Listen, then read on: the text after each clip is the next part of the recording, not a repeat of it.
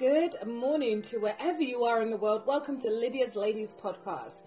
Now, I've been going through a series of Bible studies about being secure in heart and like, what does that mean? It's basically when you can trust in the Lord with all your heart and lean not on your own understanding. All your ways acknowledge Him, and God's going to make your path straight, like it says in Proverbs 3. Today, I was having a look at Jeremiah 33 3, where it says, Call to me, and I will answer you and tell you great and unsearchable things you do not know.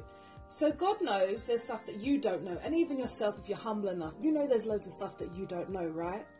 So God really wants you to call on Him and ask Him for help, ask Him for wisdom, like it says in James 1.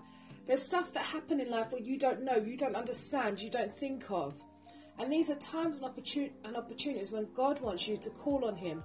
Like how you pick up your phone, you go and call your friend, you call your husband, you call your boyfriend, you call whoever, one of your sisters in church. God wants you to call on Him so He can give you answers to unsearchable things that you do not know. So today, think of a situation where it could be like at work where someone's getting on your nerves. You don't know how to reach out to them, you don't know how to be friends to them. You don't even want to be friends with them because they're so rude. But there could be a situation you're not too sure where you want to go for uni. Who do you want to marry? What do you want to do for your next career?